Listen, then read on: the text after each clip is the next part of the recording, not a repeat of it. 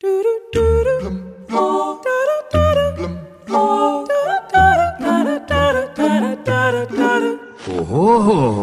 why don't we just have a little race? Me and you. What?